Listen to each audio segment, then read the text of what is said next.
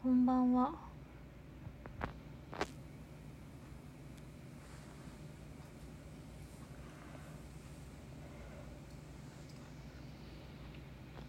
録音しようと思ってたらスマホの電池が切れてしまって今充電ししながら喋っていますもうシャワーも浴びてご飯も食べてソファーに寝っ転がってていつでも寝れるんですけどまだ歯磨きしてないからまだ寝れないか。でも大体まあい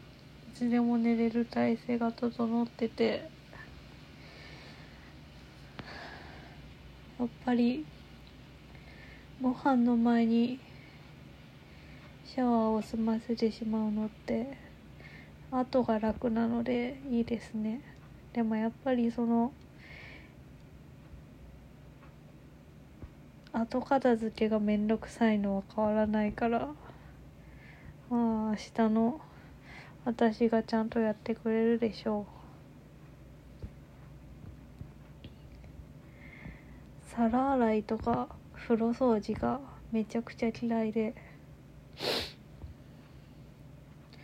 風呂掃除に関しては小さい頃私兄弟3人なんですけど3人で持ち回りで毎日日替わりで風呂掃除当番があってでも嫌でしたね。寒いし濡れるし。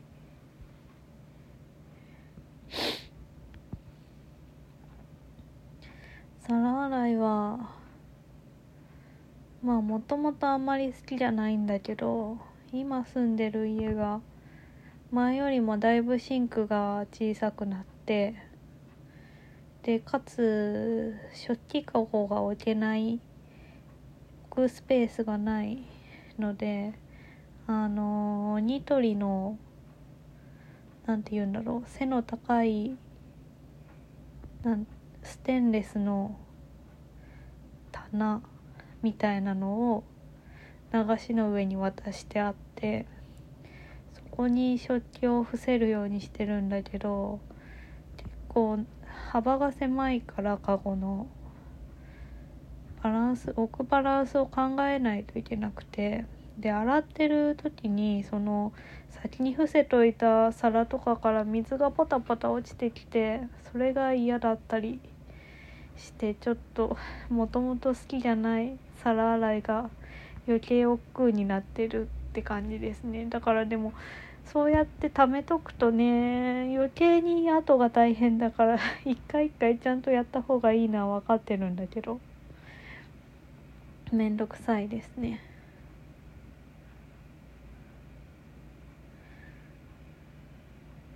今日は午前中朝割と早い時間に ZOZO タウンで買ったスニーカーが届いて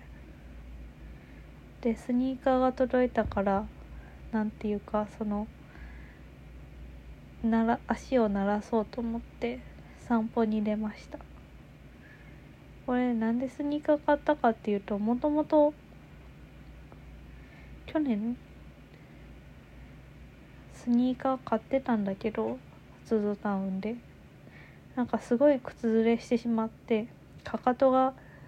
両足のかかとがかかとじゃないくるぶしがなんていうのズタボロになってしまう 靴で。しかもう返品する期間から多分過ぎてたし仕方ないので買い替え割り買い替え割りに出してそうすると2000ポイントくらいもらえるんで。そのポイントでまたスニーカーを買ったっていう。ナイキのなんだっけエアマックス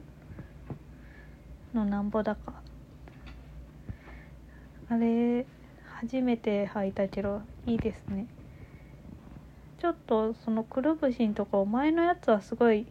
覆う感じだったんだけどくるぶしの半分もいかないみたいなちょっと浅めの厚底の靴ですね。すごい歩きやすかった。もともともう一足ナイキの多分結構安いやつ安いモデルのスニーカー履いてたんだけどスニーカーはねもうナイキかニューバランスしか履かないと決めました。の前回そのくるぶしがずるむけになる靴の前に履いてたのはニューバランスの靴だった。結構気に入ってたんだけどもうだいぶ長いこと履いてたんでもう買い替えようと思って。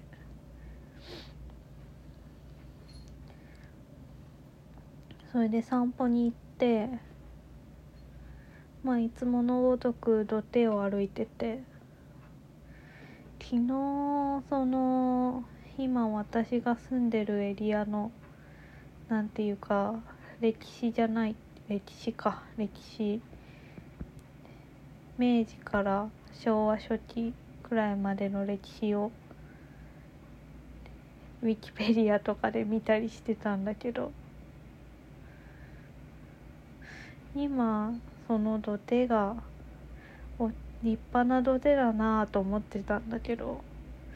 割と最近こんな形になったらしいんですよね。知らなかった。いやすごい立派というかまあでかいしでかい大きいし草がちゃんと刈ってあってすごいなと思う。夏もちゃんと買ってあるのかな。冬だからあんまり草が育たないっていうのはわかるんだけど夏もちゃんと定期的に刈るのかな。大変だよねあんな大きい土手をずっと刈るなんて。機械使うんだろうけど。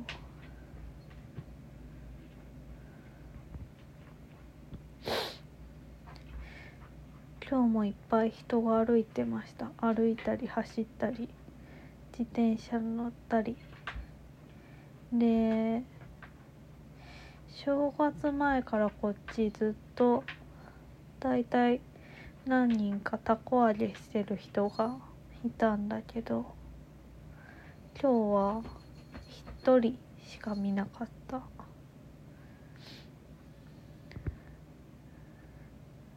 その代わりになんか今日は楽器を演奏してる人が多かった。トランペットとあんまり詳しくないんだけど多分クラリネットか何かあの縦の管楽器？縦の？うん管楽器。を演奏してる人がいて私は散歩をしてる時は音楽とか聞かずに歩いてるんだけどああやって外から音楽が聞こえてくるのもいいなと思いました。あとなんかその昨日その歴史を調べてた時に結構珍しい鳥とかがいるスポットですみたいなことが書いてあって私は野鳥観察が野鳥観察っていうか、まあ、観察はそこまでじーっと見てそのなんていうの動きを観察することはないんだけどそのなんていうか新しい新しいっていうか見たことない鳥とかあんまり見ない鳥を見ると嬉しいからっていうので野鳥観察が好きなんだけど。それで珍しい鳥がいるスポットですって書いてあったからあそうなんだと思って今日もちょっと注意して茂みの方とか見たりしてたんだけど声はすれども姿は見えずというか全然見えなかった。なんか大体ね秋口から春先にかけては常備滝とか地元ではよく見てたのに今季一回も見てないんですよね常備滝。地元にいたのも11月末までいたのに地元でも見てないんだよね。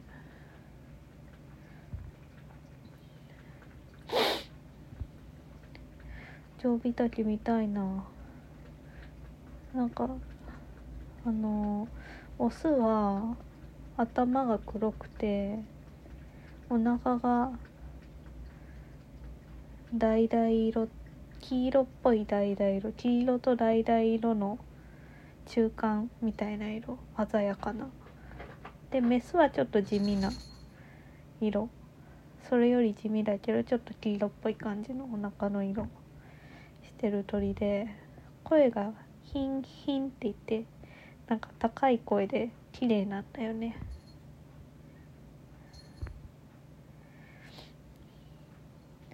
なんかあの普通に道歩いてて目の前を横切ったりする鳥ってまあ大体街中だったらスズメとかカラスとかハトとかまあヒヨドリとかなんだけどああいう常備滝みたいな明るい色の鳥ってふとした時に見かけるとちょっと嬉しくなりますね。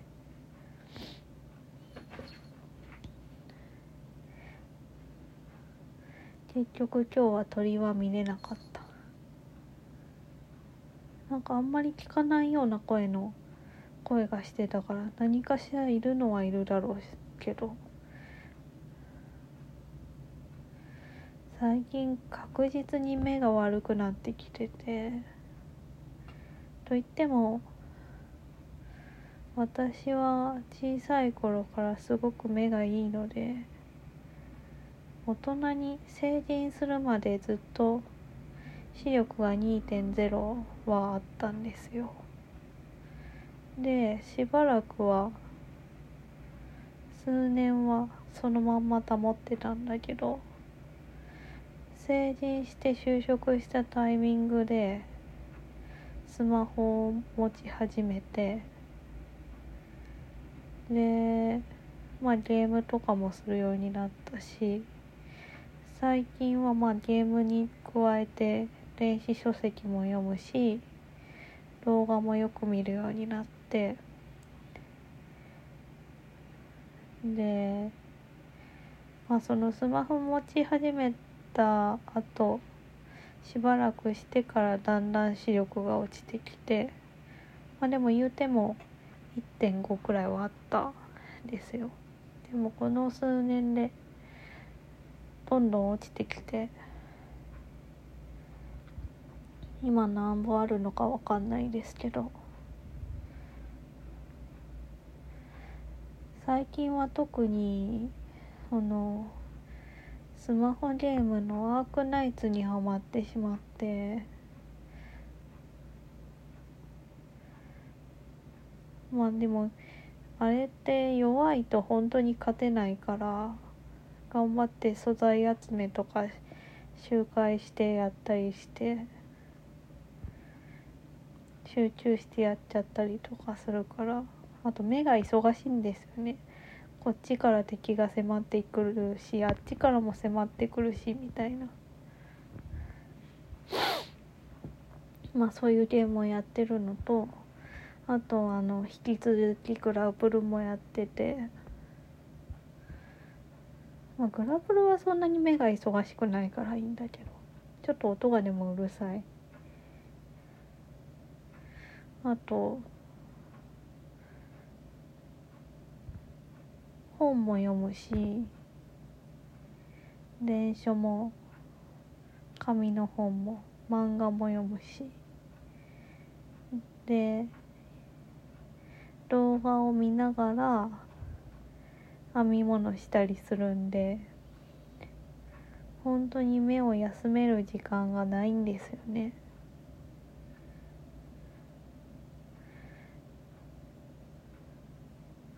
そりゃ目悪くなるわと思って。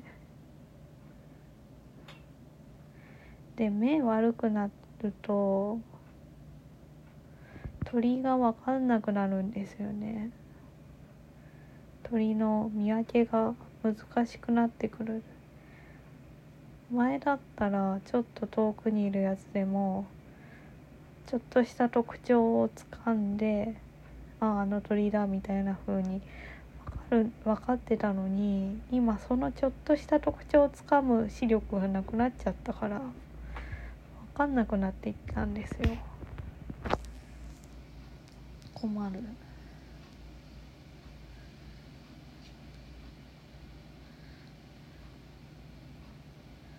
あと私川の鳥より川の鳥水辺の鳥より山の鳥の方が好きなのであの暖かくなる前にそういう野鳥を見れる野山を探したいなと思います。野山。うん。なんかあの下鴨神社のある忠須の森とかめっちゃ鳥いそうな感じするんだけど。なんかあんまり見ないんですよね。だいたい行くのが昼だからかもしれんけど鳥は朝とかの方がいっぱいいるから。なんか下鴨神社カラスかスズメしか見たことない気がする。気のせいかな。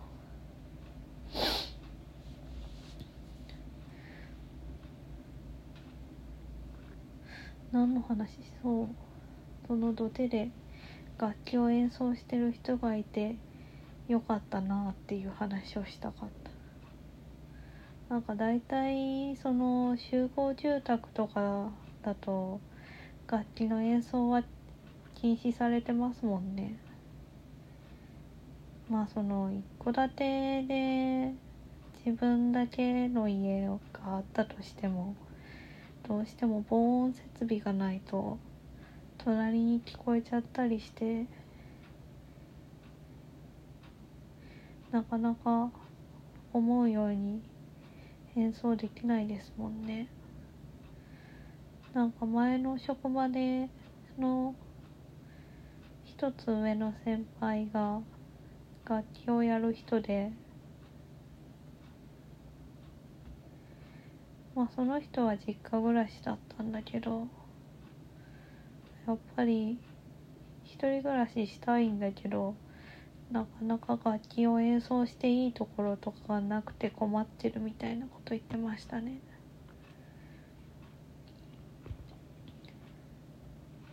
で私の2つ下の後輩は、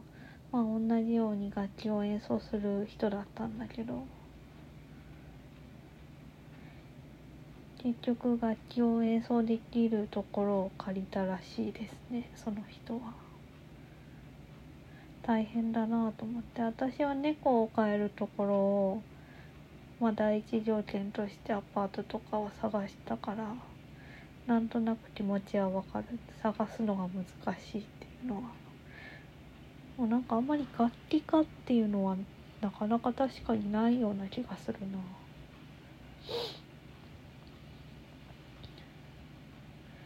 だって楽器の音が漏れないようにするのってカラオケボックスみたいな。防音設備がないと無理じゃないですか。わかんないけど。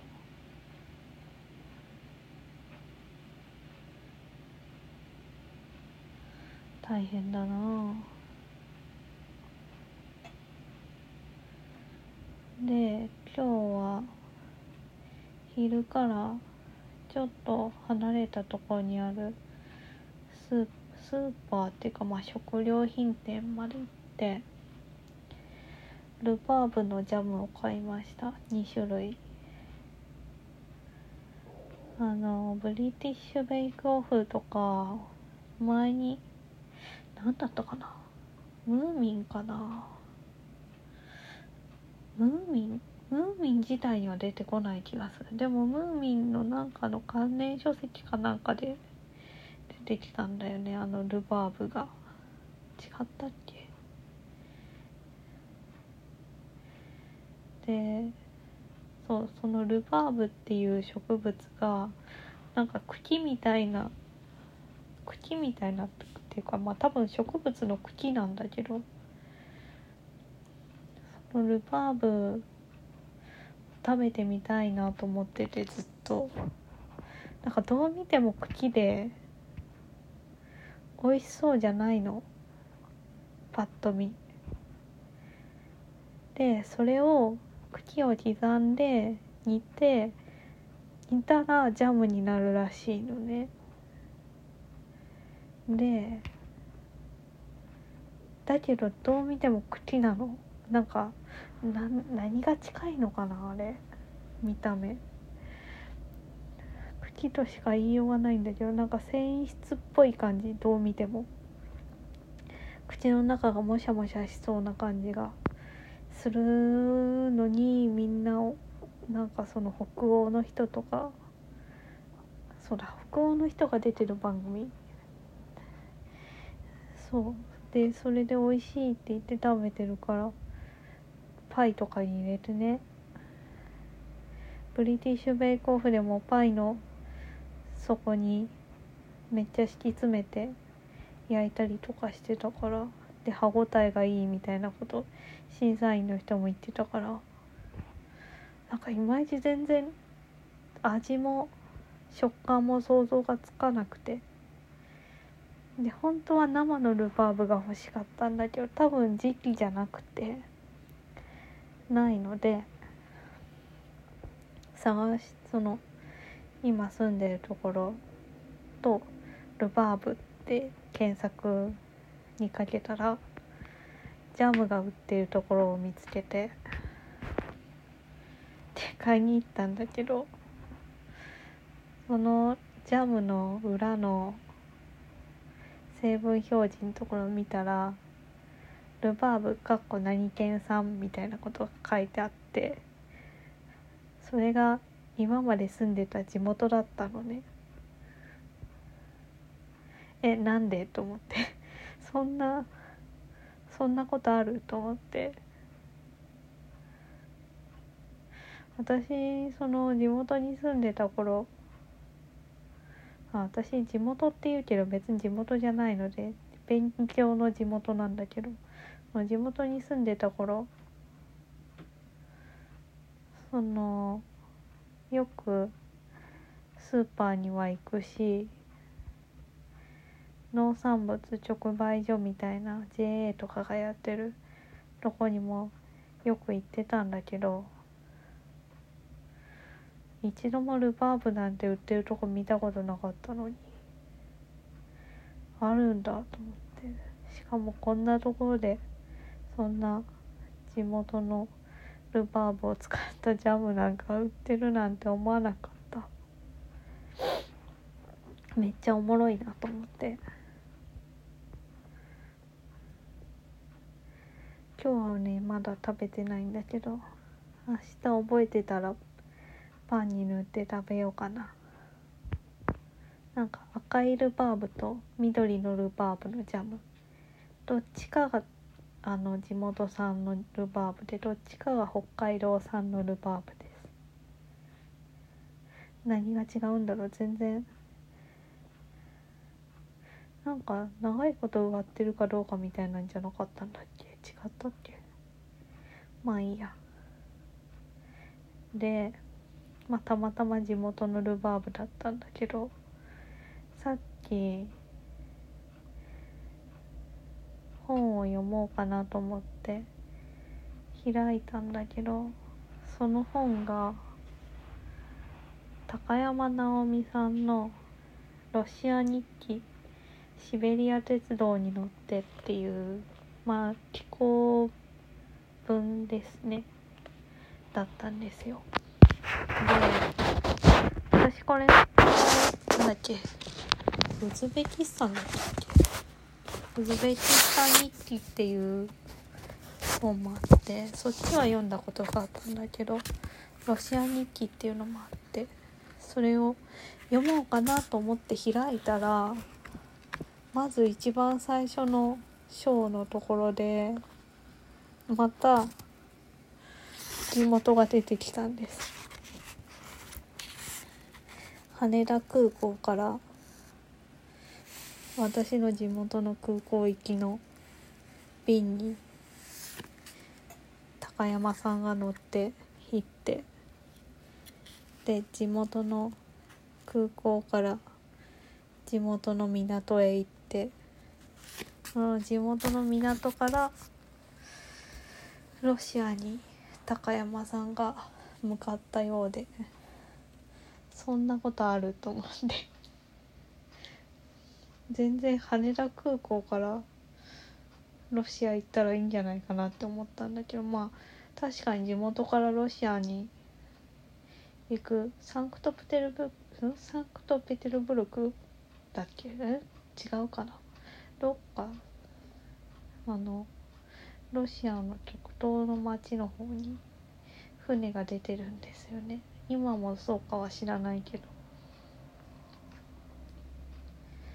そっかと思ったけどでもいやでも そんなピンポイントでそこって思って ちょっとおかしかった。帰りは普通に飛行機で帰ったっぽいんですよね。ちょっと気になって最後の部分だけ確認したんだけど。あんまりその地元の空港や港のことについては言及は特別なかったですけど。それ以上。まあなんもないからな。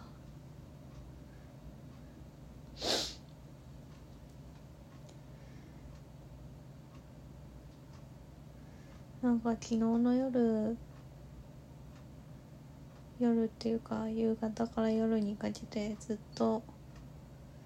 その今住んでる町の歴史とかを調べてたのは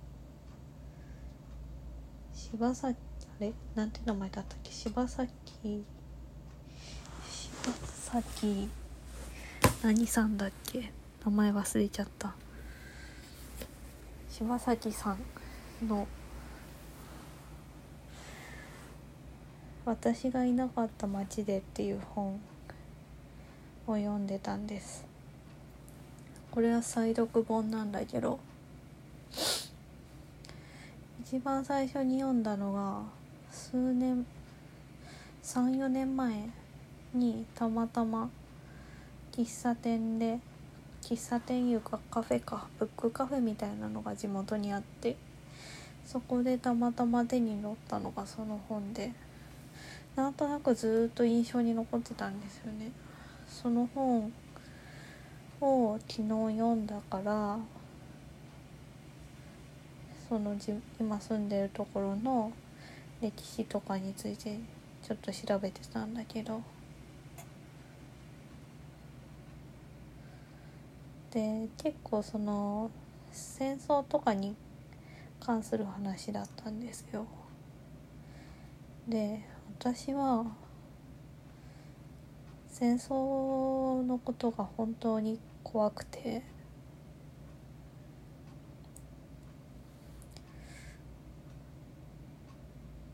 まあみんな怖いと思うんだけど本当に怖くてなんて言うんかな。めちゃくちゃ想像してしまうんですよね。なんて言うんだろう。自分で言うのはなんだけど想像力豊かというかすごいリアルに想像してしまうんですよ。聞いた話とかを。なのですそれでしかも反数してしまうから後からずっと。すごい怖いからあんまりその本とかでも触れてこなかったジャンルなんですよね戦争関係って。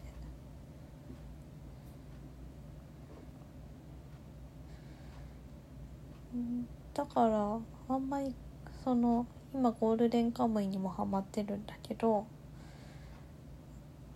あれもまあ戦争の話なんで日露戦争の話とかがあるんで。だから以前は受け付けなかったっていうのがあるんですよ。だけど最近ちょっとそれでまあ慣れてきたっていうかその話を読んだりすることにはちょっと慣れてきたのかな。で昨日その私がいなかった町でを再読して前よりいろいろ思うところがあって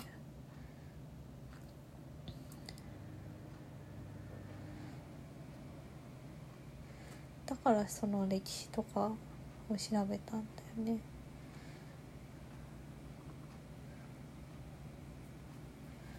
でまあその一番印象に残ったのが大阪の空襲の話。なんか多分ちらっと聞いたこととかはあってなんとなく知ってはいた話なんだけどなんて名前だっけ？駅の名前をその文字として認識してたけど音をちゃんと頭の中で再生してなかったからなんて読むのかわからない。駅？あの大阪城の近くのその空襲にあった駅で。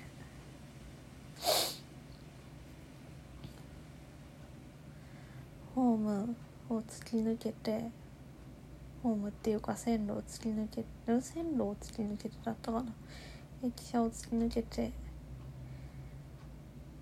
ちょうど入線してた列車に爆弾が落ちてしまって。大勢の人が亡くなったっていう話とかを読んでなんか似た話が地元であったなと思って調べたらまああったんですけど同じように同じようにっていうかまあその大阪のその空襲の話はたまたま流れ弾っていうか別のところを狙った爆弾がそこに落ちてきたって言われだったんだけど地元のやつは列車を目標として空襲されたんですよね。まあその話も知ってたんですけどそっちは割と詳しく知ってたんですよ。まあ仕事が仕事だったんで知ってたんですけどまあその空襲も列車が受けた空襲の中では日本で2番目くらいに大きい空襲だったらしくて大勢が亡くなって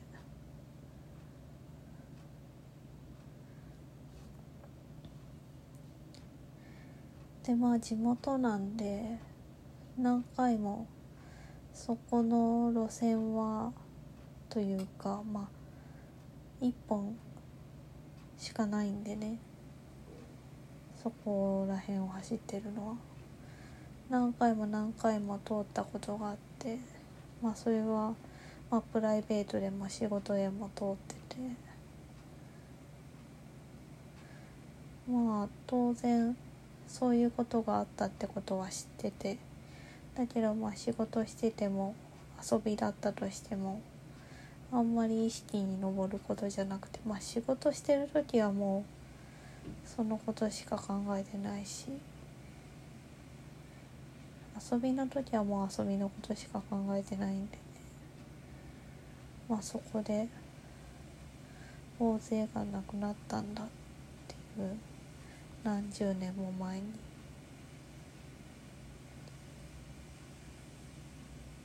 怖いなと思って。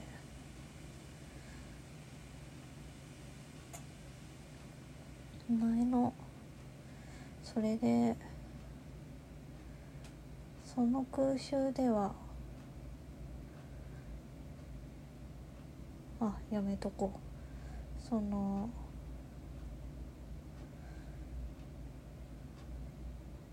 まあその出来事自体はもう何十年も前の太平洋戦争の話なので今のことではないんだけど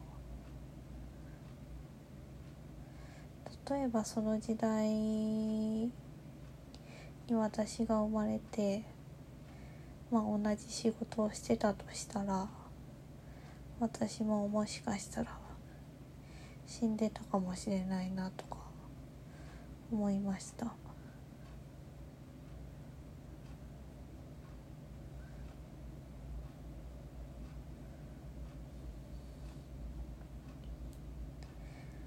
うん。いやなんかで結構そのウィキペディアで見てたら細かい記録は残ってるんですよね。そんななんていうの？なんだろう。想定外の出来事だったにもかかわらず結構克明な記録が残っててっていうのはその、まあ、人が何人亡くなったとかっていう話もあるけど何分遅れでどこそこの駅に着いてとかっていう話が残っててあそういうのってそういう異常事態の時でも残るんだって思って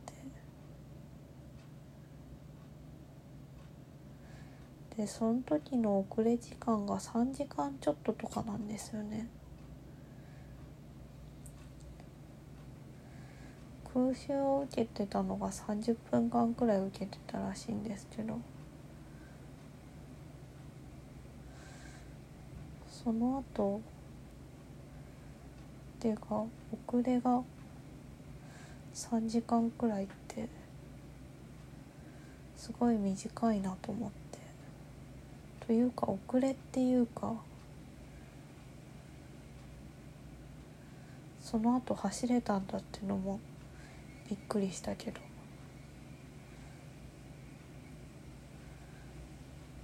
まあ当時は機関車が牽引してたんだから機関車さえ無事だったら走れるんでしょうけど。なんかすごいびっくりしましたそのことに。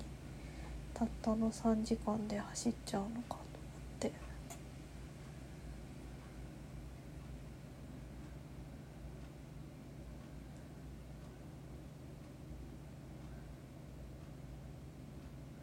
まあ他にもいろいろ思うことがあったんだけど見バレしてしまうのでこれくらいにしておきます。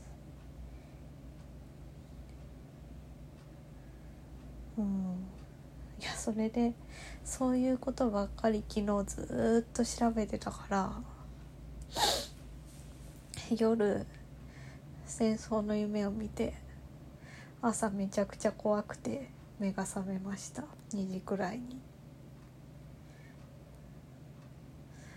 その戦争が怖い。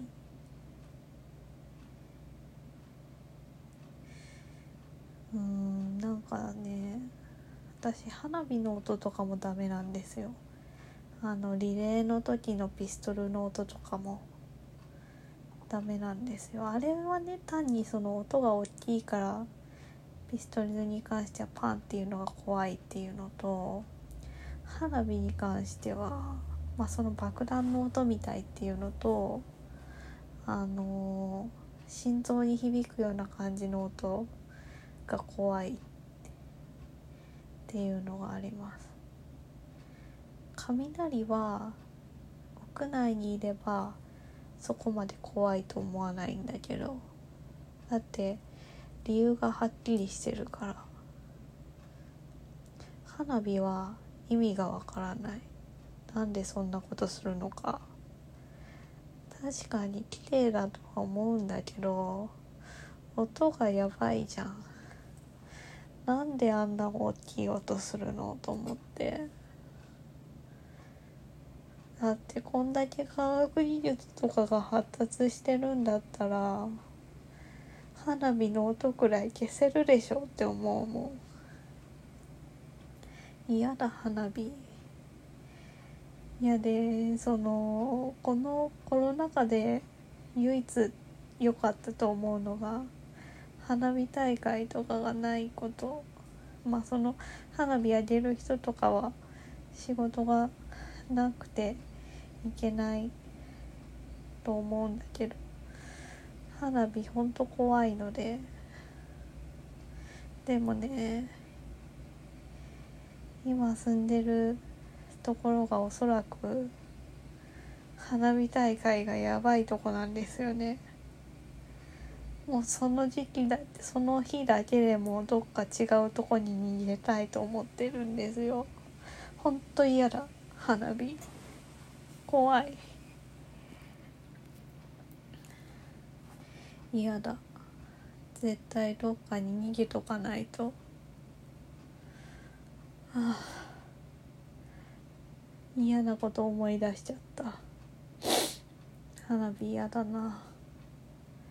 今日はめちゃくちゃ喋ってしまった。だいたい喋りたかったことが喋れたのでよかったです。ちょっと途中なんていうか暗い感じの話もしましたがちょっと吐き出しておきたかったんで。うんなんか本当はその戦争関係の話をおばあちゃんから聞いた話とかもちょっと撮ろうかなと思ったけどちょっと長くなりすぎたのでやめます。次撮るかは分かりませんがこれで終わります。